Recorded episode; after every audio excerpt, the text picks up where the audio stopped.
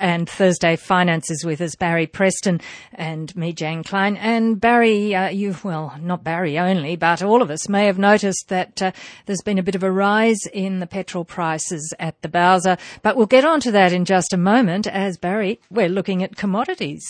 Okay, pardon me, Well, There hasn't been that much movement in commodities. Gold is uh, $4 ahead as Australian dollars ahead of what it was last week to 1,489. Silver is 12 cents difference, strangely enough. Silver hasn't moved much at all, $23.59 an ounce. Copper hasn't moved very much either. I thought it might have moved a lot more because of the conflict over in uh, in the Russian area. It's 7,864. That's down about $60 over the week. Not much of a movement there. Nickel was probably one of the biggest movers, up $1,100 to 16,974. It appears that there may be a shortage of nickel in the world, and of course, speculators see this sort of thing and start buying up contracts on nickel. And tin. Tin's uh, dropped about $400. Again, not very much as far as tin is concerned, to 25,954. Currencies, pardon me, it's been a fairly quiet sort of uh, a week as far as currencies are concerned. Our Australian dollar versus the American dollar, 89.78 um, American cents for our dollar. And uh, the British pence, 56.3 British pence to our Australian dollar, very little change on that over the week. The uh, Chinese yuan renminbi, $5.50 Chinese uh, currency to our dollar very little change there. The biggest movement was the New Zealand. Uh, that's uh, 106 last week. It was 107.8. So we've uh, firmed against the New Zealand dollar. matter of fact, uh, too much because it's gone down a little bit. And the euro. 65.4, very, very little change on that one. And Canada, Again, very little change on that, 99 cents to the Australian dollar. So overall, very little. Uh, looking at Russia, and a few people have talked to me about the Russian currency, and strangely enough, we did that on the uh, 5th of February. We looked at the Russian currency. One Australian dollar would buy you 31.13 Russian rubles then. Now you would get 32.36, and I think that might have been a big influence of uh, Russia not uh, going too far because it affected their currency. And of course, uh, we do read stories and we hear things that uh, the Russian uh, parliament is controlled by the big chief, uh, who also takes a note of the very, very, very, very super rich people underneath as far as oil and that is concerned. Whether that's true or not, I have no idea. That's what I've been reading. Markets. Our markets moved ahead 10 points over what it was last week to 5,457. The Dow is up 162 points for the week to 16,360 and it's hit its highest peak ever. I don't know why, but that's the way it is. It's up over 1%. For the week, the NASDAQ 4,357 ahead 65 points. And that was the biggest move, 1.5% ahead. The FTSE went the other way. It's down 24 points. The British market to 6,775. The Japanese Nikkei, very little change on that. 14,897. That's down 73 points or not even half of 1%. And the Hang Seng, uh, just over, uh, it's just up half of 1% to 22,579. Now, oil. I can't understand this. Looking at my figures here, when you look at the price of oil over the last, uh, well, since the 5th of uh, February. The highest price it got was on the 30th, well, sorry, since the 30, 30th of January.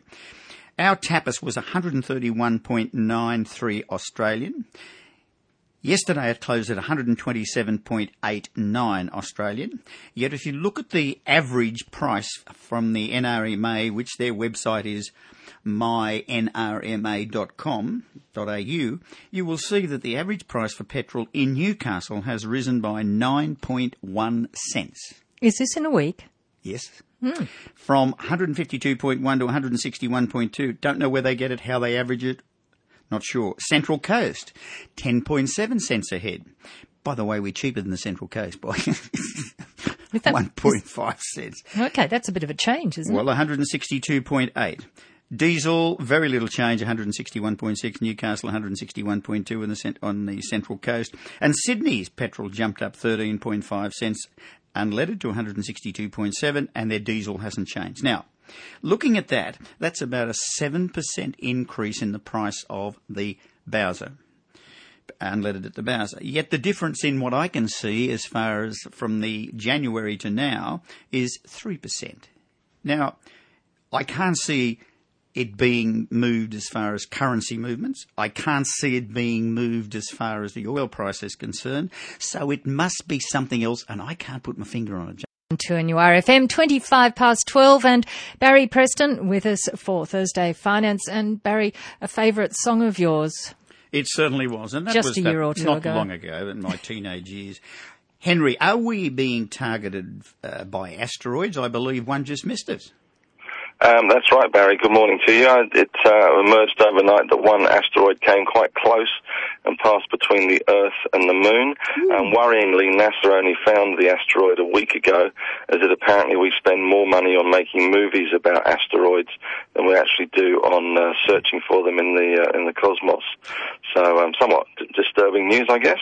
But then again, when you say disturbing news, you know, we see on the front page of papers, televisions, and all that sort of thing about the job losses, the job losses, the job losses. I'll bet there's no headlines today about Coles putting on 16,000 over the next few years, is there? No, I didn't see too many headlines. All, the news has all been about uh, the car manufacturers, about SPC, and about, of course, uh, Qantas, which seems to dominate the headlines on a daily basis. So, as it's become this uh, massive political football to be bounced around between uh, Labour and the coalition and, and Alan Joyce. Isn't it marvellous? But then again, let's look at some good news. The Aussie markets uh, shrugged off the Russian action, and uh, or was it no action? However, with the May budget coming up on us, it's it appears that it may be a tough one. Then I read or hear that it may not be a tough one. Does anyone know what's going on out there? No, Oh. I mean I called the, uh, the the Ukrainian thing a storm in a Black Sea Cup, um, as opposed to uh, any, anything really significant. It just appears that uh, uh, Mr. Rasputin has uh, has has cemented the freehold of his uh, his naval base in the Black Sea. Um, I guess the other issue we have is uh, one second we've got Joe Hockey saying to us that the economy is uh, completely stuffed and that we're in a, in a sort of a death spiral and the budget's going to be really tough. And then we come out yesterday with some good GDP numbers or better than expected at 2.8%. And then him saying, well, actually things aren't too bad and maybe we, we know that things aren't so bad after all. So there is certainly some, some bipolar moments going on at the moment. We've certainly had them from, from Qantas as well and we've had them from Joe Hockey. One minute we're going to get a really tough budget. The next minute we're going to get uh, not quite so tough budget. So I guess we'll have to wait and see what happens in May. Well, I suppose I've heard that women can change their mind. Maybe Joe can change his mind. Anyway, let's not go down that track. Interest rates No. on hold again. Talk of uh, really not much change for the next six months. Maybe the budget may have some uh, effect on this or not. Um, I don't really think so. The R- the RBA would desperately like to get the uh, exchange rate down, um, but at the moment they've got a bit of a problem because the inflation rate is nudging up towards the top of their uh, two to three percent target band, which is actually you know a little bit worrying for them. And also we have this uh, sort of runaway house price boom, certainly in Sydney and Melbourne in certain suburbs. So um, the RBA has to be a little bit careful that it doesn't cut rates too much. But let's not forget that at the end of the day, the RBA only gives a guideline really to what the banks charge for mortgages and lending. Yeah. They can really charge whatever they like, and we've seen in this massively competitive uh, business at the moment that the banks are actually cutting their home loan rates to try and attract business. They're also giving out incentives like frequent flyer points and Coles vouchers and petrol, cheap petrol as well. So Cheap petrol? um, it's uh, well cheaper. I mean, it's going to be two dollars a litre very shortly. Um, so um, you know, it's it's a very competitive world there for the banks, and they're trying very hard to get get uh, get your business. So um, no matter what the RBA does, it looks like the pressure is still on interest rates on the downward slide a little bit. Saw a chart the other day, Henry. I think you might have produced it or got your information somewhere. But the Aussie real estate market, China has uh, increased theirs by 42% to about 5.9 billion. Canada's up 100% to 4.9 billion. Yet the Who others, yeah, the others, USA, Singapore, UK, and Malaysia, they're all down. I know. Who would have thought that Canada? Who would have thought that the Canadians were buying property in Australia? Um, I think what's uh, you know what's really going on at the moment is we're seeing a, a, a pretty big exodus from uh, a recently wealthied and middle class Chinese who are looking for better education outcomes for their kids and better quality of air. Uh, and they're buying a second, third, fourth, or fifth home in uh, in places around the world where they can uh, get some sort of residency, having invested money in the country. And one of those is Australia. They've also done it in Canada recently, but the Canadians changed their rules, so maybe the the Chinese uh, nationals that bought Canadian property have uh, have become Canadians and now buying uh, property in Australia on the back of it. Hmm, Westpac apparently is going to spend or fund fifty million dollars for new uh, new technology startups. That's interesting, and that's good news. It is good news. It's about time somebody did this. I mean, we we've produced some major, major technology uh, in this country, from uh, from the esky to the Hills hoist, and more recently to some of the uh, the internet uh, wonders which have gone around the world. Things like Freelancer is a homegrown business, um, and there's that other uh, the big one um, whose name I can't pronounce, so I won't even try. But um, you know, these guys go to the Silicon Valley normally to raise funds, so it's it's worth uh, it's worth sort of keeping in mind Westpac's doing a, a good job here, I think, and uh, hopefully this will, you know, will spurn a lot more digital and internet entrepreneurs and give them the funding to start up some of these wonderful new uh, new digital businesses. Talking about new businesses, there's a, a little stock I noticed the other day on there, the, its name, Yowie. Now, what strange name for a stock? What's it doing? I believe it's selling a product in the USA. It is. I mean, most people remember Yowie chocolate. It was owned by Cadbury's for a long time, and certainly one of their most successful products. Um, Cadbury's sold it to a, a, sort of a management consortium, Uh, and these guys have been busily trying to revitalise the brand, and have recently done a deal with Walmart in the US to put these Yowies into uh, Walmart's. It's a, you know, it's a premium chocolate. It's nicely wrapped. It's got a nice toy inside, which are collectible, and they've also recently launched a digital uh, uh thing called Yowie World, where kids can uh, interact on their iPads or their smartphones or their laptops, and they can actually sort of uh, collect Yowies and, and use. And also, it's educational because they learn about uh, endangered species, and they're good quality. So the stock's been going gangbusters recently.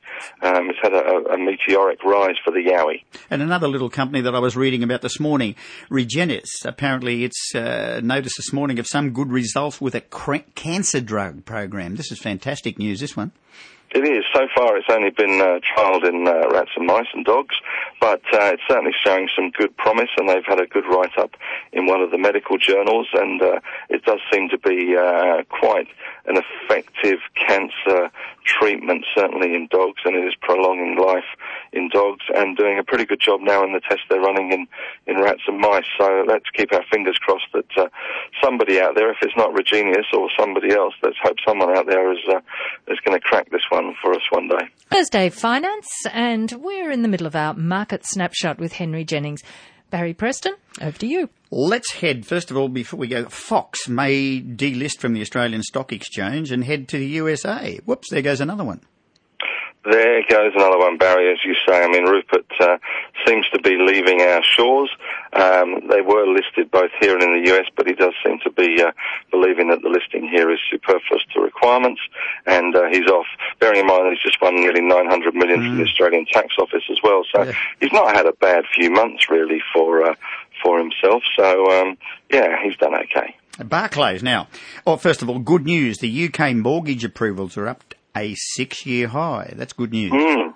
It is good news. The UK market continues to recover. I mean, it's, it's very much a consumer and property-led uh, recovery, but manufacturing is now chipping in, and they're sh- really showing that one of the great benefits of being um, your own master of your own currency outside of the euro is that you can um, deflate your currency and export uh, your way, I guess, out of your problems to some extent, and they've been doing that. And the, the amount of money that's being sucked into London is just astronomical, and the more problems that they've had had in Europe with Greece and Cyprus and various other places, more and more people from Europe are hiding or uh, or um, otherwise their, their their ill-gotten gains or their euros in uh, in the UK property market, which is you know has this sort of um, pond-like effect to the ripples spread out from London further and further as uh, London just becomes this massive uh, mega metropolis.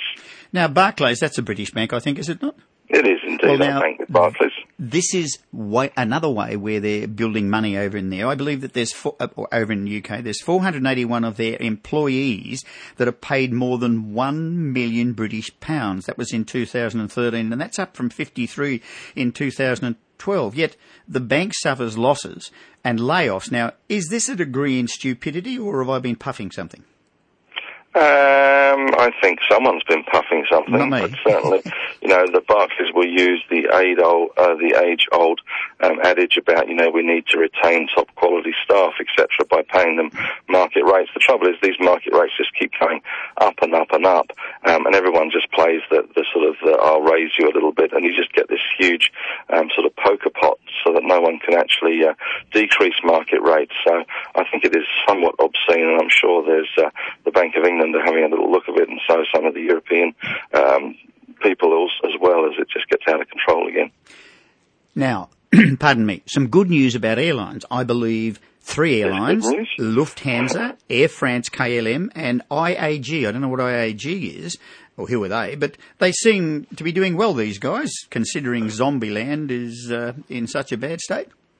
Yeah, I mean, uh, airlines is a, is a terrible business to be in, and I hate investing in airlines. But, but uh, you know, there are certainly some signs of life in in Europe in some of these. Um, these are all European airlines. Don't forget that a lot of um, a lot of national carriers have national money and national interest behind them, and it is in the national interest for them to do well and to draw in more and more tourists into the country. Um, this is, you know, something that's been uh, highlighted with Qantas, but uh, it is possible to make money in airlines, and Qantas, not so long ago, were making money hand over fist. So, um, you know, I'm not sure what went wrong between uh, making money and uh, the present uh, situation, which is obviously not so great. Very quick question. Russia. Mm. Now, is it because the Russian companies supply something like 30% of European gas? It's an interesting situation that the chief over there might have said, well, hang on, we're hurting our uh, big, uh, wealthy people here. We better pull back, or am I on the wrong track? I I think you know Mr. Rasputin has uh, has, has sort of made his point really, and you know he had a, a dodgy kind of leasehold situation in the Crimea on his port Sevastopol, um, and now he's turned it into a freehold. So he's done it quite well with the cost of very little bloodshed. Um, and you know there are questions as to whether it's a leg- legitimate move or not. Um, you know there has been one ousted prime minister in the Ukraine who has not been you know has been pushed from power by the mob effectively who uh, in exile has asked for the Russian help to take back his country. So, um, you know, I think, you know, we've certainly seen Americans do not a, a dissimilar thing in times gone by. So, um, yeah, I think, um, I think it's all very interesting, but it probably is that storm in the Black Sea Cup. I like your statement there. Henry, thank you very much indeed. Keep safe. See you next Always week. pleasure. Thanks, Bye. Barry. Henry Jennings and our market snapshot. Thursday Finance and Barry Preston, a subject I'm looking forward to hearing more about. We certainly are. And of course, our uh, regular guest, Lynn Lucas, who is a local solicitor with in excess of 20 years' experience in estate planning issues. Pardon me, now a consultant with Catherine Henry, partners of Hunter Street, Newcastle. Hello, Lynn. Hello, Barry. How are you? Well, thank you. Now, what is a guarantee? A guarantee. A guarantee basically is an undertaking that a guarantor gives to a lender to repay the debt if the borrower defaults. So instead of having two parties, like a lender, a bank or whatever, um, to, to a lender, uh, if the bank is feeling a little nervous about the amount of the security that the uh, lender, uh, that the borrower has, they will insist on having somebody guarantee the loan. So let's look at a scenario of parents lending money to a child uh, to buy a house. So if, if they're asked to go guarantor, then the lender actually takes out a mortgage on their house as well as the house that the child is buying. So it's a backup a backup for the lender, so that if somebody defaults, there's there's still another house there. So, what are the obligations, first of all, or, and responsibilities of the person where the, or who is uh, getting the loan guaranteed, the person getting the guarantee? What's their responsibilities and Well, the the, the person um, who's who's the guarantor really has to be prepared to repay that mortgage if the borrower defaults.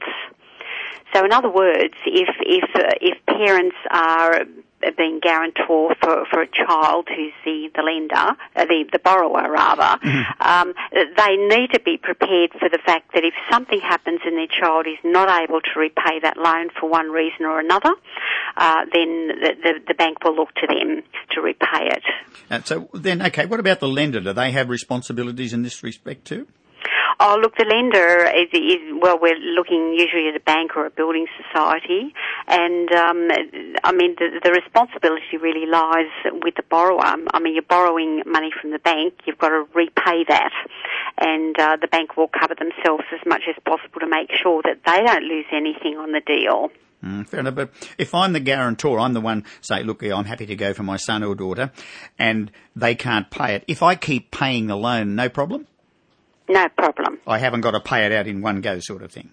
Uh, no, well, not not unless the the um, borrower is so far behind that mm. the bank's getting nervous about it because they can foreclose, of course, on a mortgage if, if you don't if you don't pay it. So, and the bank usually gives a, a little bit of freedom hmm. um, before they can start taking action to foreclose, mm. uh, so that by the time foreclosure comes, the borrower could be a long way behind. But mm. they will certainly be in touch with the guarantor to let them know what the situation is. So they've got to get in in touch with the guarantor and keep them up to date if the loan starts to fall behind. Absolutely, mm. yes. And, and the guarantor can also always ask for uh, copies of statements so that mm. they keep up to date and, and make sure that the loan is being repaid on time. So the worst case scenario, I'm the guarantor, one of the family's gone bad and can't pay the loan. Now, what mm. the worst case scenario? I might have to sell my house. Yes.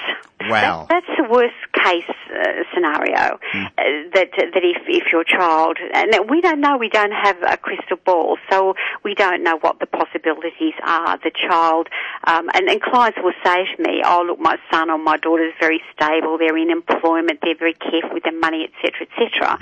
But uh, things happen, and what if they become unemployed for some reason? What if they're diagnosed with an illness? What if they have an accident and they can't work? So all these scenarios you need to think about before you start signing a, a guarantee, because if your child is not able to repay it, you're going to stand in issues basically. Now, as well as having um, uh, the, the guarantee, I think people have to realise it's really an extra mortgage um, that that you've got because the bank will take security over your home. That's going to stop you from being able to borrow further funds. You know, if you want to take out a loan to um, do something to your home, renovate or paint it or put on a new roof or something, uh, and you apply for a loan, the bank's going to look at your property and they'll say, okay, you've got your mortgage to whatever, but you've also got this other mortgage to the other bank, so we're not lending you any more money because we, we feel that that's that's your limit. Mm, so, and, sorry. Mm, so, so so it does restrict it does restrict the guarantor in some ways, and, and it also means that you can't really sell your home without getting some consent from the from the lender because they've they've got a mortgage on it as well. So I think people who are prepared to sign a guarantee for somebody should mm-hmm. sit down, think about it, and say, "I am just about to sign one of the most dangerous financial documents I've ever signed." Yes, I get very nervous when a client comes in and mm. says, I'm thinking of guaranteeing um, a loan for, for my son, daughter, whatever, whatever, whoever it is. Um, it, it really is something you should give a lot of thought to and to a lot of those scenarios that we've just spoken about. So I would suggest it's probably better to say, would you give that person that total amount of money now? If not, don't sign the guarantee. Mm, it, it really boils down to that, I suppose. Yeah. I, I mean, you know, a lot of people could have no problems whatsoever, but we don't know what's around the no. corner, and and those are the scenarios that you need to think about. If that does happen, am I prepared to have my house sold? And I mean, obviously, the secured property is sold first, mm. and and the the lender will take their funds out of that. Mm. Um, but it's not unknown that a house will sell for less than what the mortgage is, and that's when the real problems real coming problems in. Start. Mm-hmm. Well, uh, and then we're going to have a little break, and we're going to come back and talk about the worst thing that can happen to us, of course, and that's a will in uh, respect to a person who has a deceased. on 2NURFM and it is 5 to 1 on Thursday Finance and we're taking a look at legal aspects involving finances as well on Thursday Finance. Barry Preston. And with Lynn Lucas, a local solicitor, a consultant with Hen- uh, Catherine Henry Partners of Hunter Street, Newcastle. Now, a will. this is a simple situation. The person has died, they've got a will. When should one apply for probate? Because I have seen estates wound up without probate. Yes, there are only certain circumstances where you do need to apply for probate, and that's when there's real estate or shares, uh, an asset similar to that. Now, if real estate is owned by a couple of people as joint tenants, you don't take out probate because by survivorship it just automatically passes on to the other person. But probate uh, should be taken out if, if there is real estate, if it's just in the person's name, and certainly if there are shares, and there would be other assets as well that you you would have the need to take out probate. Okay, this person has died. Now, uh, I assume that once that person dies, everything's frozen, but we need to get money urgently. We've got to pay things, uh, mm-hmm. insurance on the house, the car, etc. How do you go there?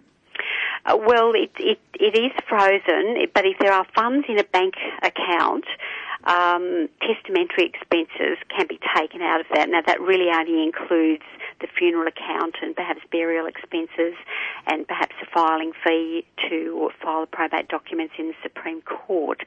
What generally happens with other expenses, such as rates and outstanding bills, is that somebody has to pay those and then be reimbursed later on once the estate is finalised. Okay, now I'm executor of this will. I don't want to really wind it up at the moment for some reason. How long can I mm. prolong winding up the estate? Look, it depends on, on a whole lot of issues. Uh, I, I, I guess a reasonable time is, is the closest to it, which which can be defined in, in lots of different ways. But the reasons that uh, um, distribution, final distribution, might be delayed could be uh, perhaps um, an estate's contested. So if somebody contests the estate, uh, it's, it's going to hold it up for, for a couple of years unless it can be resolved before then. Uh, sometimes an asset takes a little while to sell. You know, real estate might take six, twelve months to sell. Mm. Uh, sometimes you can't find a beneficiary, so everything's got to sit still. Um, and sometimes it takes a while to actually ascertain what the asset, assets and liabilities are, which delays the application um, for probate. And sometimes beneficiaries wish the distribution to be delayed um, themselves. It might affect their pension if they're getting lump sums and all this sort of thing. So there are a number of, of reasons. Now, if, if there's a continued or an unexplained delay, then a beneficiary can apply back to the Supreme Court to have the executor replaced if they feel that uh, things are not being done within a reasonable time and uh, the estate is not being wound up. Then that's one way you can get it uh, moved along to have the executor replaced. Okay, okay, Lynn. We're going to have some more of these segments down the track as time comes uh, by, and thank you very much indeed for being with us today. Keep safe.